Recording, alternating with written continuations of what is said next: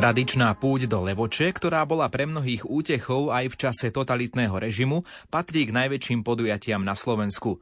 A ak putujete do Levoče pešo, možno ste šli aj okolo minoritov, ktorí v tomto meste pôsobia. Minorický kostol Svetého Ducha patrí medzi tie, ktoré pútnika ohúria závanom dávnej histórie. Nakoniec aj pôsobenie minoritov v Levoči sa ráta na celé storočia. Napriek tomu to, kde vlastne minoriti sú, je dodnes pre mnohých nejasné. Totiž v časti mesta, kde v minulosti pôsobili, je dnes múzeum a tak sa stáva, že tí, čo túžia po múzeu, prídu k dnešným minoritom do kláštora. My sa k levočským nasledovníkom svätého Františka z Asízy s reportážnym mikrofónom Rádia Lumen vyberieme nie náhodne, ale zámerne, aby sme vám predstavili život tejto komunity. Rehoľa minoritov má kontemplatívno činný charakter. To znamená, že každá apoštolská činnosť bratov má byť sprevádzaná ich modlitbou a konaná v spojení s Kristom. A že aj v Levočí majú tých činností mnoho, to sa dozviete v relácii Lupa, ktorú dnes pre vás pripravili technik Pavol Horňák, hudobný redaktor Jakub Akurátny a redaktor Ivo Novák. Tvoja cesta vedie cez more a cez veľké vody tvoje chodníky. Vystieram ruky k nebesám, k Bohu, ktorý koná zázraky. Dôverujem ti, dôverujem ti, Ježiš.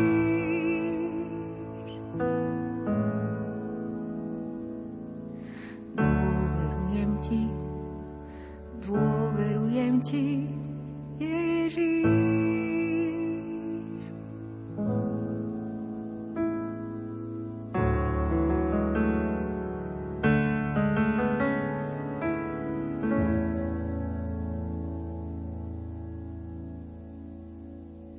Tvoja cesta vedie cez more a cez veľké vody tvoje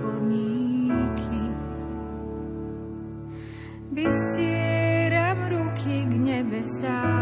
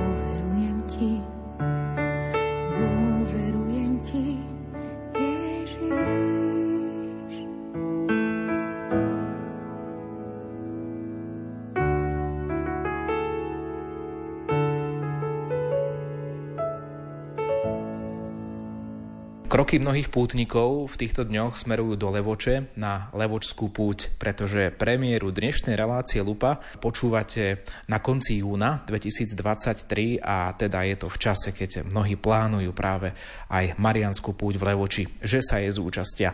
No a keď pôjdete do centra Levoče, tak môžete obdivovať rôzne sakrálne pamiatky, mimo iného aj miesto, kde fungujú a pôsobia minoriti. A práve tam vás dnes pozývame k minoritom do Levoče. Naše rozhovory začíname s bratom Martinom. Brat Martin, povedzte nám, kde sa vlastne minoriti v Levoči nachádzajú? Nájsť minoritu je celkom ľahké, je to pri Košickej bráne, teda tá brána, ktorou sa väčšinou vchádza do mesta, zvlášť ak sa ide autom alebo nejakým eh, dopravným prostriedkom. A sme teda na Košickej 2. Je to vidno aj keď sa ide okolo hradieb, tak eh, je to kostol a kláštor hneď pri hradbách. Ehm, teoreticky dá sa pomýliť so starým kláštorom minoritov, ktorý je na opačnej strane mesta pri tzv. polskej bráne. Tam sa väčšinou nechodieva jedine tak pešo, a, ale teraz Spiské múzeum spravilo takú akciu, že kto navštívi Spisky hrad, tak má zadarmo vstup do kláštora minoritov, tak často nám ľudia zvonia a sa pýtajú, kedy bude prehliadka. Takže ten starý kláštor minoritov je dnes premenený na múzeum. Áno, od nedávna vlastne slúži ako múzeum, predtým tam bolo cirkevné gymnázium, to sa presťahovalo a po obnove slúži ako múzeum. To je celkom milé, že vám ľudia niekedy zazvonia, že chcú ísť do múzea. Niekedy na druhej strane to môže byť aj e, také už aj obťažujúce, že stále, stále zvonia, ale teda uh, jednoznačne ten nový kláštor, alebo teda ten súčasný, spoznajú podľa toho, že teda hneď vedľa brány sa nachádza váš kostol. Tento kostol komu je zasvetený? Kostol je zasvetený e, Duchu Svetému, respektíve zoslaniu Ducha Svetého. My sme totižto ako minoriti prišli do Levoče približne na začiatku 13. storočia. V roku 1409 sa predpokladá prvá písomná zmienka. Nie je to presne datované a odhaduje sa k tomuto roku. A k tomuto roku už sme mali kláštor. Teda určite minoriti tu už boli skôr. A najprv teda mali ten spomínaný starý e, kláštor, kostol, e, zasvetený Pane Márii ale kvôli reformácii v roku 1544 sme boli z Levoče vyhnaní. Bratia sa po 120 rokoch vrátili do Levoče, ale už sme dostali iný kostol a kláštor, ktorý bol situovaný tu pri Košickej bráne a vlastne toto patrocinium zoslanie Ducha Svetého sme prebrali. Dá sa povedať, že minoriti tu v Levoči majú dlhú tradíciu Ľudia vás poznajú, poznajú vás aj podľa tradičných, teda sivých habitov, takého sivého zafarbenia. Ako vás vnímajú ľudia tu v meste, pretože je tu aj farnosť, možno aké tie úlohy máte, o ktorých dnes budeme rámcovo hovoriť?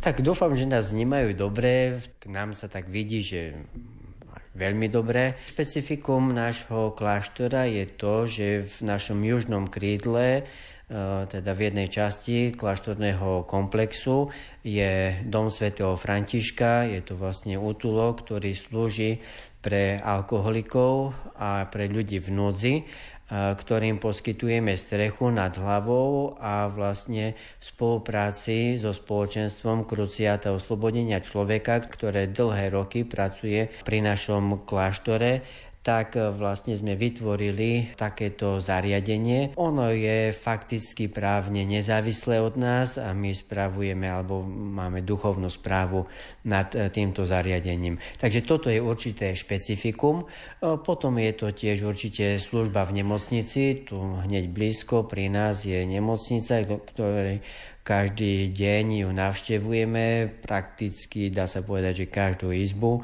Ešte iné špecifika, možno bratia niečo vymyslia.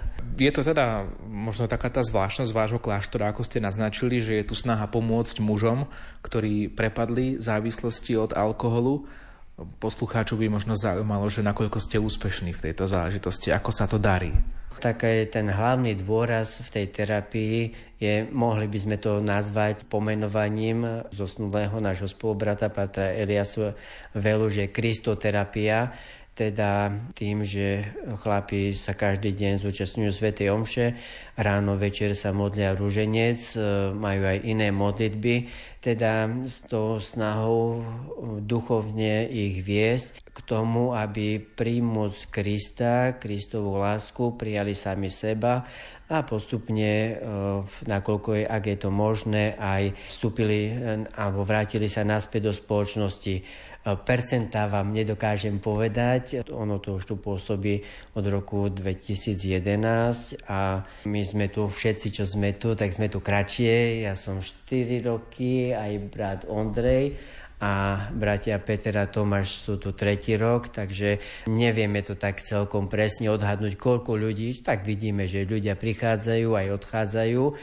Sú určité stálice, ktoré sú tu niekoľko rokov ale e, teda tá úspešnosť je veľmi ťažko. Percentuálne by som si to nedovolil povedať, ale vidíme tu príklady ľudí, ktorí e, prešli našim zariadením a fungujú dobre, niektorí nám aj pomáhajú. Takže je z čoho sa radovať, ale zaiste ono to človek nemôže nikomu niekoho prenútiť. E, občas aj medzi tými chlapmi, ktorí tu teraz sú, sú aj také prípady, že odišiel naspäť na ulicu, zistil, že to nezvláda, vrátil sa a už teraz je tu niekoľko rokov a myslím, že medzi mužmi panuje celkom dobrá atmosféra. Takže aj to, keď som sa ich aj pýtal, že kde im bolo lepšie, či predtým doma alebo tu, tak väčšinou dali najavo, že tu nás sa cítia teda výrazne lepšie. Ale percentuálne nedokážem povedať.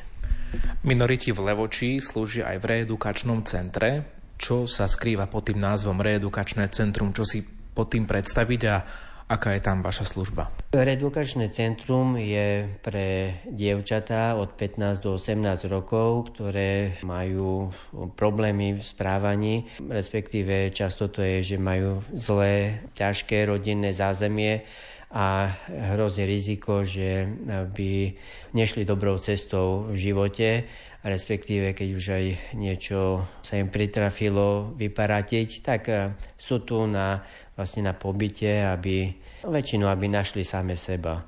Tá služba spočíva asi v tom, že ja osobne tam učím hodinu týždenne a okrem toho sa chodievam tam modliť rúženec. To je už dobrovoľné, kto ako chce, ale som veľmi rád, že dievčatá prejavujú pomerne pekný záujem o ten ruženec, teda je to zopár, je tu kapacita 24 dievčat a vždy sa nájde niekoľko dievčat, ktoré sú na ruženci a vtedy je tam príležitosť aj trochu viac rozprávať e, o duchovných témach a vôbec o, o živote, o zmysle, o láske, o napredovaní a, a tak ďalej akým spôsobom spolupracujete s lajkmi, pretože existuje aj františkánsky svetský rád, na ktorý ste ma upozornili, keď sme začínali nahrávať, tak e, ako vyzerá táto spolupráca s lajkmi, ktorí chcú byť s vami v ušom kontakte? Áno, ako pri väčšine našich kláštorov aj tu nám máme e, spoločenstvo Františkánsky svetský rád. Toto spoločenstvo fakticky vzniklo ešte za života svätého Františka, keď mnohí muži a ženy E, oslovení príkladom života, svetosti, horlivosti, lásky, zápalu svätého Františka a chceli tiež e, žiť to, čo on, alebo podobným spôsobom ako on, ale nebolo vhodné, aby opúšťali zvlášť svoje rodiny, zvlášť ak mali deti a podobne, alebo iné záväzky, tak e, František ich usmernil, akým spôsobom majú konať pokánie v svojich domoch a tento niekedy nazývaný tretí rád sa vyvíjal počas tých 800 rokov. V našom, alebo pri našom kláštore je spoločenstvo približne 15 mužov a žien, ktorí sa stretávajú na, raz mesačne, ale okrem toho sa angažujú aj napríklad v kostole ako kostolničky alebo pomáhajú bratovi Ondrejovi v, v obsluhe kostola alebo tiež e, pri výzdobe kvetinovej. Tiež e, vytvorili systém z františkanských sviatkov, tie významnejšie prichádzajú do kostola už pred uh, Svetou Omšou, sa modlia františkánsky ruženec na významnejších sviatkoch, aj um, okrem toho, že čítajú, aj prinášajú betné dary, teda snažia sa skráštiť aj liturgiu. No okrem toho sa nás snažia aj inak pomáhať, keď niečo organizujeme, ako napríklad teraz na Božie telo, procesiu a podobne, tak to sú ľudia, na ktorých sa dá spoľahnúť a ktorí nám už roky alebo až 10 ročia pomáhajú.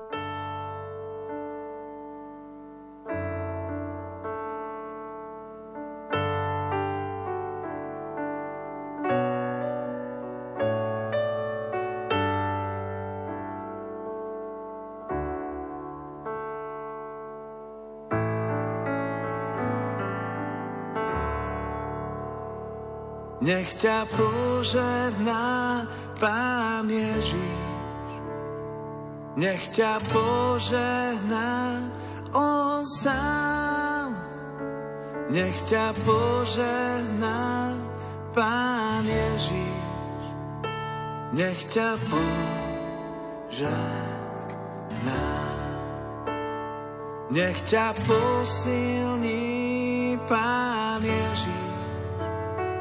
Nech ťa posilní On sám.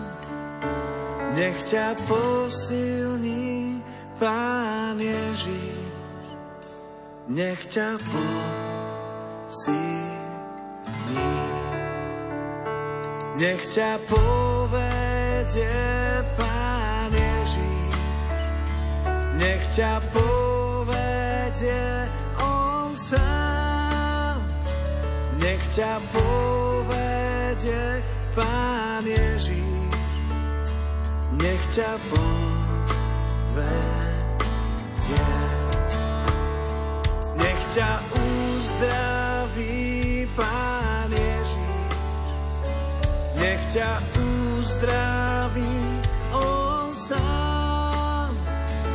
Nech ťa uzdraví nech ťa uzdraví.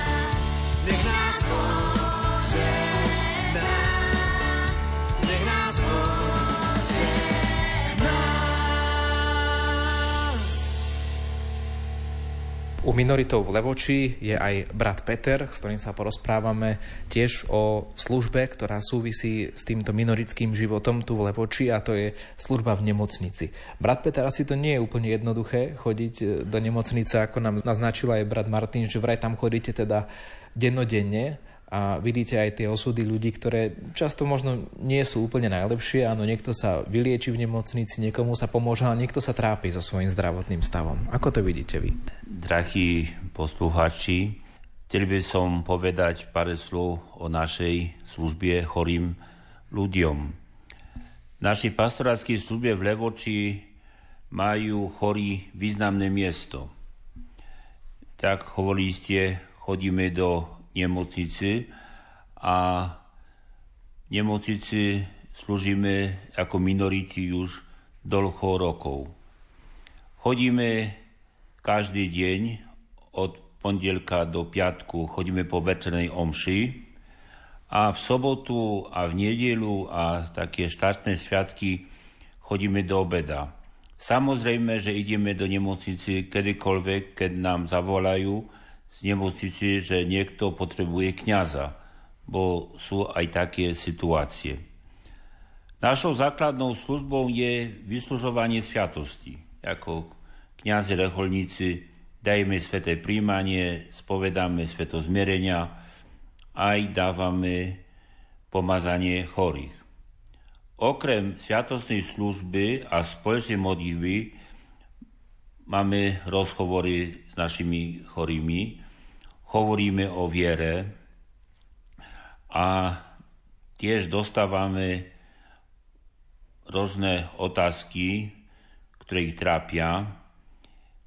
Otázky nie sú ľahké a tiež odpovede nie sú ľahké, jednoduché, pretože to sú otázky o trpeniu ľudským, o chorobie, no otázky, ktoré sú v nemocnici. Snažíme sa s Božou pomocou no, dávať na to otázky odpovedí, choťaž som to nie také ľahké odpovedí, nie také jednoduché.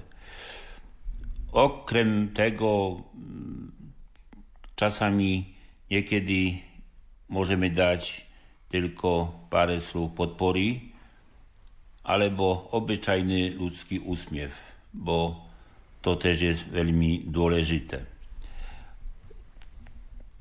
Tiež hovoríme na rôzne témy. Napríklad, keď ja som v nemocnici, v rozhovorách sa niekedy hovorí o Polsku. Prečo o Polsku? Pretože keď sa modlím, hovorím, pacienti spoznajú, že som Poliak. Ak sa hovorí, reč mi zdradza. Aj teraz, milí posluchače, pevne moja reč mňa zradila, že som Poliak. Więc také obyčajné veci hovoríme a ešte ak poviem, že som z Bukoviny Začańskiej a veľa ich cestuje, chodí na targ, na targu, oczywiście nie reklamuję targu, ale, ale bo nie można reklamować, ale tak to jest, że wtedy sobie tak pohovoríme trochę o właśnie tej cesty, Jurgu, Bukowina, Białka, o tym targu. Do tym targu som maturował, więc też trochę to mesto poznam. Okrem tego chcę by som też powiedzieć, że chorí, którymi służymy, są w naszych klasztornych modlitbach. Nie ostawamy ich tylko w niemocnicy, ale przynoszamy ich też do naszego klasztora, zwłaszcza do naszych modlitev. Niekiedy ku prozbám, ktorými sa modlíme počas breviara, pridávame modlitbu za chorých. Aj modlíme sa za chorých, ktorí nás prosí o modlitbu počas našej poobednej adorácii Najsvetej Sviatosti. Tak môžeme im poskytnúť našu pomoc tež to našom modlitbom. Veríme, že aj oni obetujú terpienia za nás, za tých, možno povedať, svojich kňazov, ktorí sú v nemocnici a aj tež sa za nás modlia. My veríme, že tež akož tak my im pomáhame, ale ja cítim tež časami, že oni jakoś mi pomagają też tej takiej posłudze kniaza.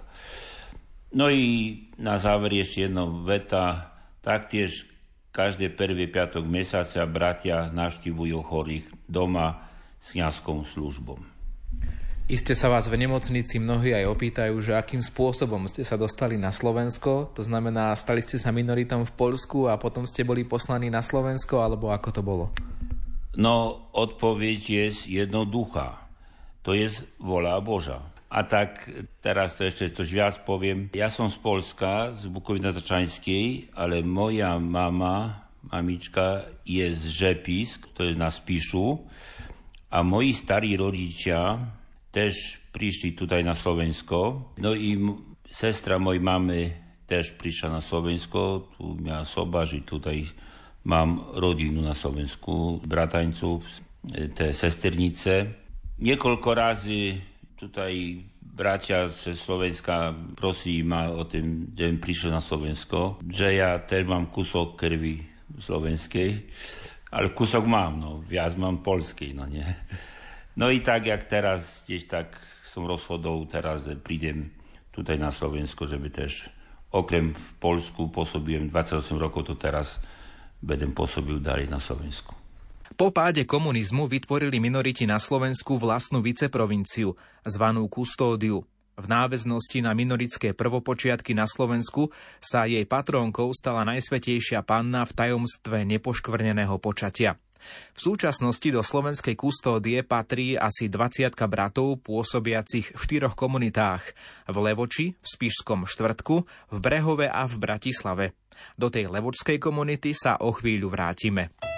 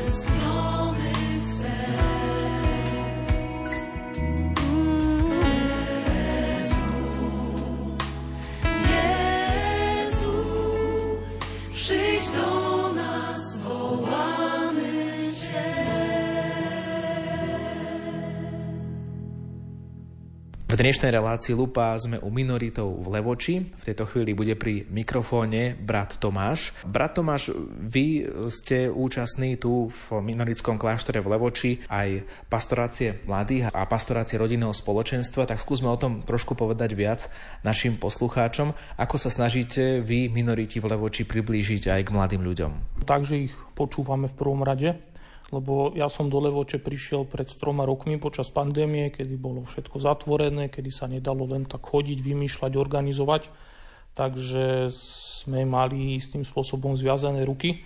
No a všetko to, o čom chcem teraz hovoriť, zišlo viac menej z takej iniciatívy lajkov, že oni prišli s nejakým nápadom, no a tak sme to spoločnými silami nejako rozbehli. Tak možno prvá taká vec, ktorú sme začali už počas pandémie, sme streamovali Sveté Omše každý deň. No a nedelnú Svetú Omšu sme začali robiť s kazňou pre deti. Bolo to také zaujímavé, že kazeň pre deti bez detí. No ale ja som si zo spiskov štvrtku pamätal, že ako deti reagujú na kazni, tak som sa snažil to nejako tak zahrať. No potom niektorí rodičia dávali takú spätnú väzbu, že mami, a tu pán Farár nás počuje. Čiže tak nejak rozbehli sa nedelné Sveté Omše s deťmi. No a potom vlastne aj vďaka lajkom sa to udržalo, lebo keď sa otvorili kostoly, začali deti prichádzať na tie sveté potom začali hm, tí, čo chodili rodičia, navrhli, že či by mohol tam aj detský zbor spievať. Jedni manželia ho zorganizovali, sú takí manažéri, oslovili hudobníkov, ktorí sa striedajú, že hrajú, že by nemal jeden celý rok službu. Deti vždy prídu. Potom, keď ľudia v kostole vidia, že dávame deťom odmeny, tak sami začínajú nosiť buď nejaké veci, že toto môžete dať deťom, alebo tu cukríky môžete dať deťom, alebo dokonca peniaze nám dávajú že na odmeny pre deti. Takže je to taká pekná spolupráca. No a býva nedelu 11. plný kostol, deti, ľudí. No a je tam taká dobrá atmosféra, že aj keď kázeň možno nevíde, tak ľudia sú spokojní, lebo spievajú deti, všetci sa na seba usmievajú, čakajú, čo príde taká dobrá atmosféra, aká by mala byť asi na každej svetej omši v nedelu. A potom takou ďalšou kapitolou je možno tie stredka s mladými. To tiež vzniklo počas pandémie, lebo tak mladí počas pandémie boli zavretí doma, už tak mali takú túžbu sa stretávať. Tak keď sa začali opatrenia uvoľňovať, tak sme urobili zo pár výletov tam sa stretla nejaká skupinka a taká iskra preskočila, že boli ochotní sa ďalej stretávať, keď sa to všetko uvoľnilo. No a vlastne to bola ich iniciatíva. Prišiel jeden e, chlapec za mnou, že chce spoločenstvo tu založiť v Levoči. Tak on zohnal ľudí, ja som poskytol priestory, alebo my sme poskytli priestory plus nejaké zázemie. No a tak z toho vzniklo také pekné spoločenstvo Eden, ktoré sa stretáva pomaly každý piatok po Svetej Omši nielen sa stretávame, ale mladí sa tam aj angažujú. Rozdelíme si, kto kedy pripraví stredko, raz do mesiaca máme adoráciu, máme tam šikovných hudobníkov, ktorí sú vždy ochotní zahrať, zaspievať. Už dva roky takto fungujeme a tak myslím, že rastieme zatiaľ.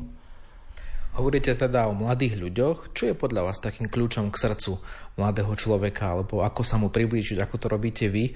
Pretože častokrát je to aj taká dilema pre církev a pre rôzne farnosti aj spoločenstva, ako priblížiť tú vieru mladému človeku. No, v prvom rade treba byť takým sám sebou, že neprichádzať mladým ako vysokodôstojný pán, ale ako brat Tomáš.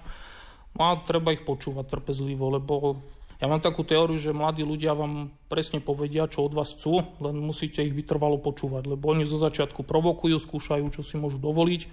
No a veľmi ľahko sa necháme vyprovokovať, lebo oni sú niekde úplne inde v inom svete žijú než my akoby. Ale keď ich vypočujeme, tak ako keby to tak všetko opadne, no a sa začnú, potom začnú aj oni nás počúvať, keď vidia, že my ich počúvame, berieme vážne, no na tom potom sa dá stavať Takže podľa mňa je v prvom rade treba počúvať a nebať sa výsť ku ním. Hovorili ste, že aj tie detské sveté omše alebo sveté omše, kde ste sa prihovárali ešte počas covidu cez nejaký live stream deťom zabodovali. Čím to podľa vás bolo, že tie deti jednoducho chceli byť pri tých svetých homšiach, aj keď neboli teda v kostole prítomné, ale boli ochotné sledovať cez live stream, pretože zaujať toho detského, nechcem povedať, že televízneho diváka v tomto smere, ale uh, toho vášho teda farníka cez live stream nie je jednoduché, pretože deti naozaj dnes už majú rôzne rozprávky, rôzne veci a zrazu im povedať, že poď sledovať svetú omšu, uh, ako to fungovalo? No to by bolo lepšie možno rodičov sa spýtať. No ja neverím, že sa stal taký zázrak, že Sveta Omša a deti hodinu sedeli, počúvali. Že možno tak cez kazeň, tak da čo tam vnímali, počúvali, komunikovali, ale potom predpokladám, že tak sa správali ako klasické deti. No ale no deti treba podľa mňa tak zaangažovať, ukázať im, že tá Sveta Omša je pre nich, že aj oni tam môžu niečo prispieť. Tak vlastne to tak sa nám darí v nedele, že teraz už keď teda to nie je online, že deti môžu čítať čítania, môžu prinašať obetné dary, môžu spievať v zbore, môžu cez kazeň rozprávať, reagovať, odpovedať na otázky, môžu niečo vyhrať, každú nedelu dostanú nejakú úlohu, na ďalšiu nedelu, že niečo majú napísať, nakresliť, čiže do toho sa celkom zapájajú. No a tak sa mi páčilo, jedna mama mi hovorila, že, že deti nechcú chodiť do iného kostola, lebo že tam je dlhá omša tam trvá omša, že 45 minút. A u nás, že je vždy aspoň hodinu a že to im dajak nevadí. Hovorili ste teda o, o mladých ľuďoch, hovorili ste o deťoch.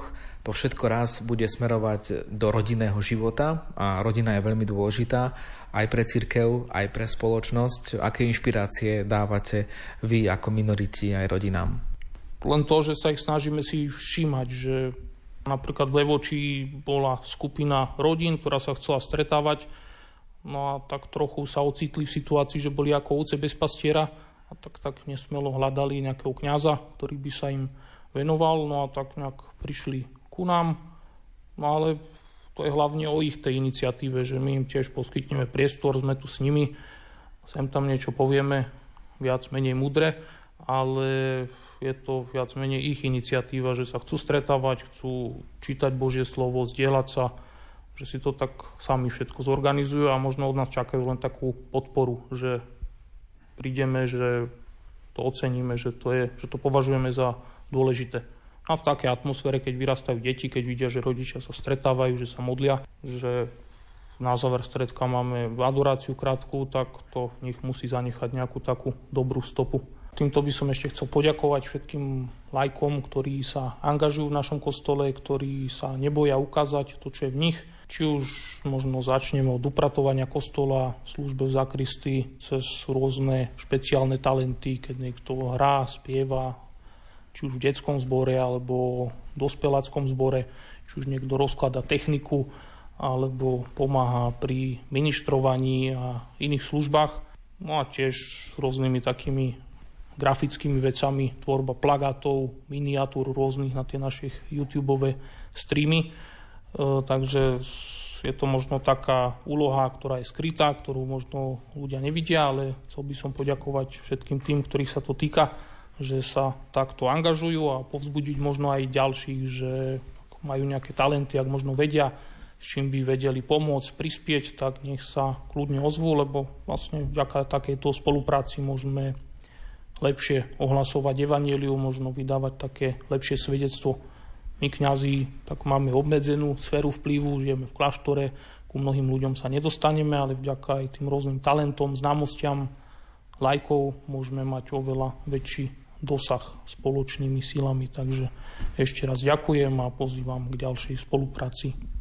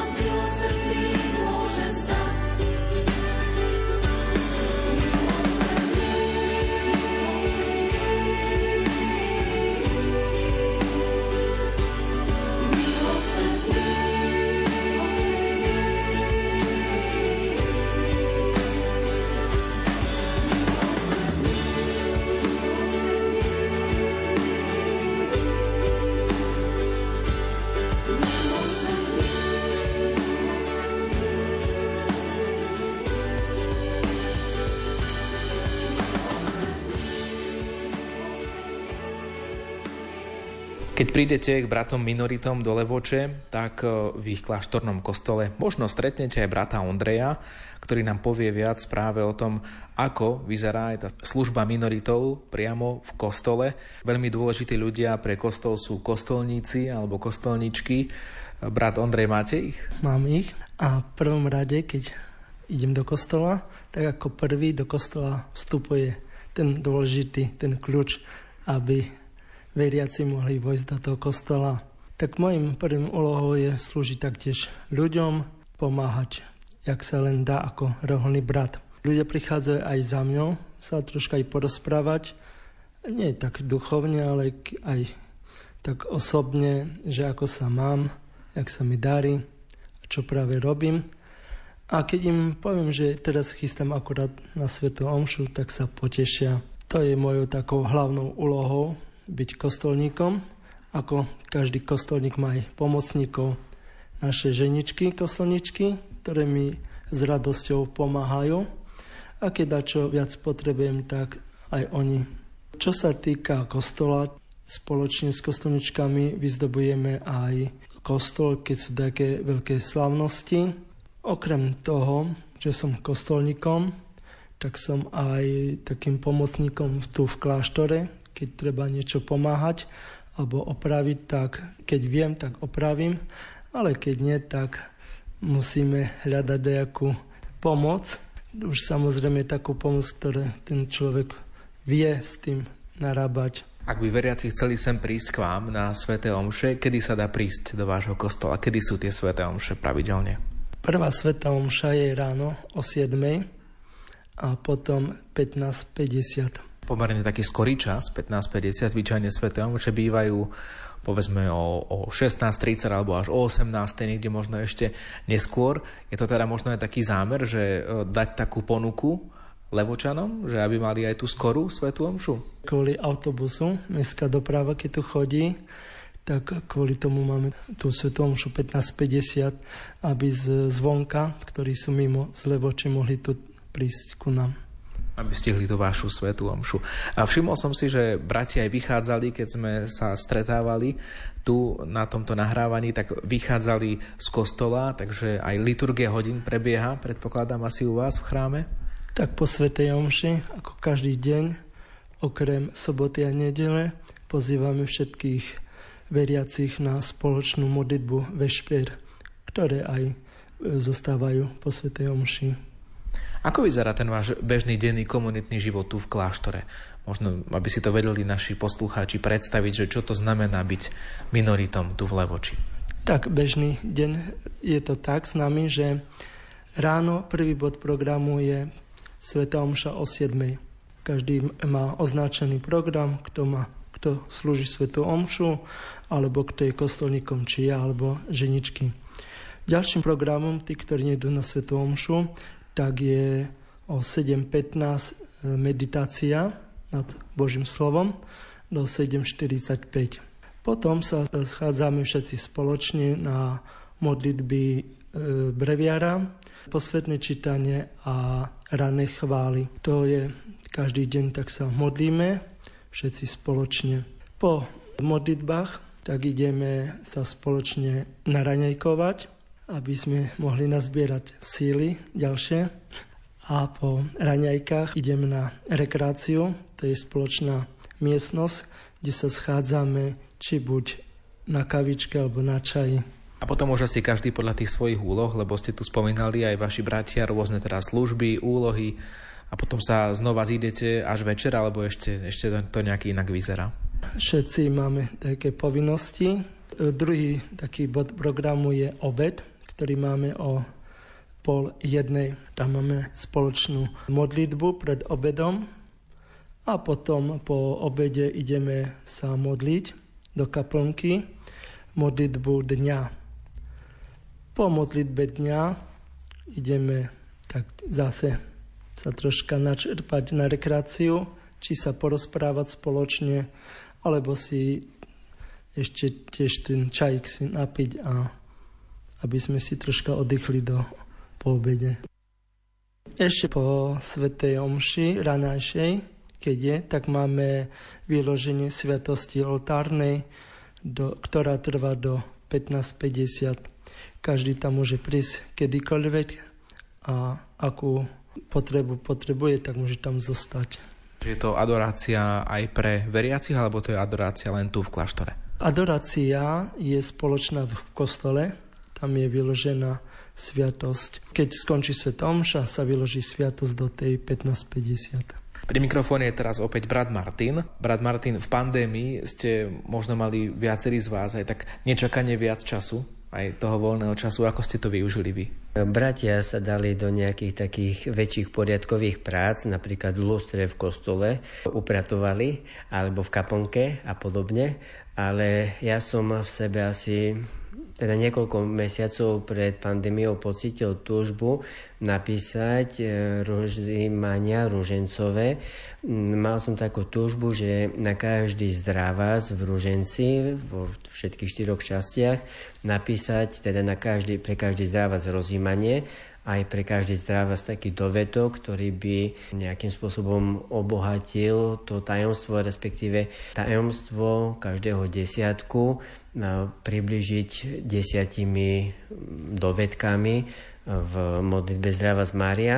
A keď sa začala pandémia, tak keď bratia pracovali, tak ja som sedel a písal. E, nie som veľmi schopný e, písateľ, ale tá túžba v srdci bola silná, takže chvála Pánu Bohu, podarilo sa. A teda e, vydali sme ako rehola tú knihu Hľa tvoja matka. Je inak aj v elektronickej podobe, ale ponúkame ju aj v našom kostole. Je na stolíku, kto chce, môže prispieť a zobrať si ju.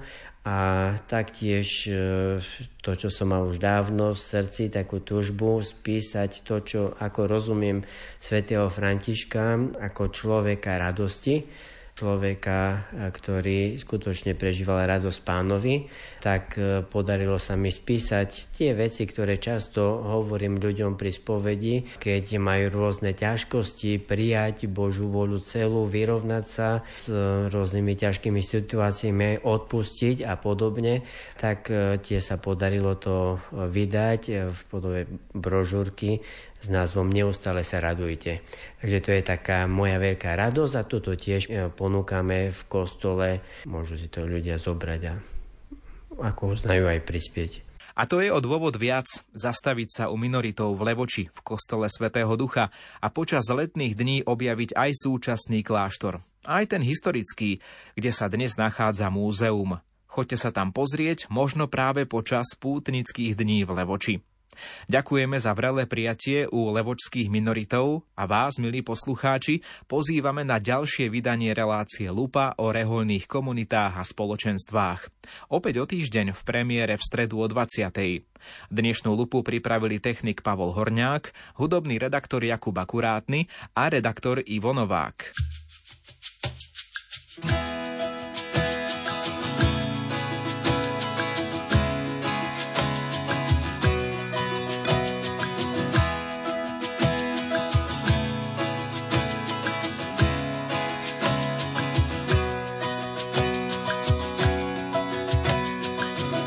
Dievča z národa, nikto netuší, aká nádhera je v tvojej duši, srdcom ochotná a niečím iná. Budeš kráľovná, porodíš syna, Panna Mária, matka láskavá, Ježiš ťa nám dal.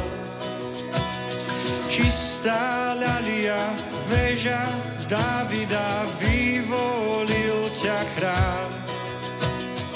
Láska, pokora, srdce do Korán, chcem byť ako ty. Prosím, otvor mi, veď ma, pomôž mi k tvojmu synovi. Srdce bolesti, nebolo to ľahké, Vidieť Ježiša súd a bičovanie, pod krížom stojíš, máš oči uplakané, ducha vydýchol, je dokonané.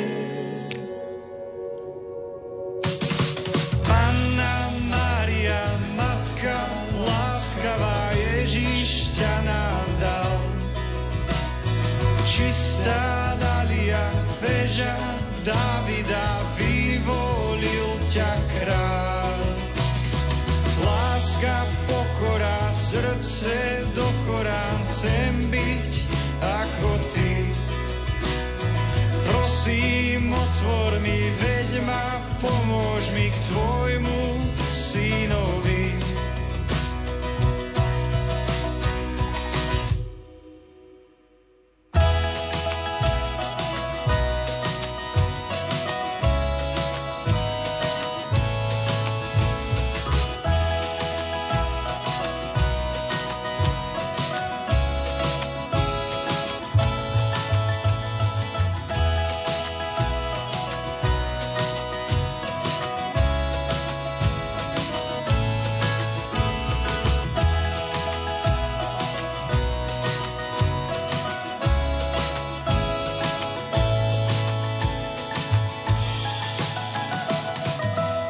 Dievča z národa, už aj ja tuším, aká nádhera je v tvojej duši.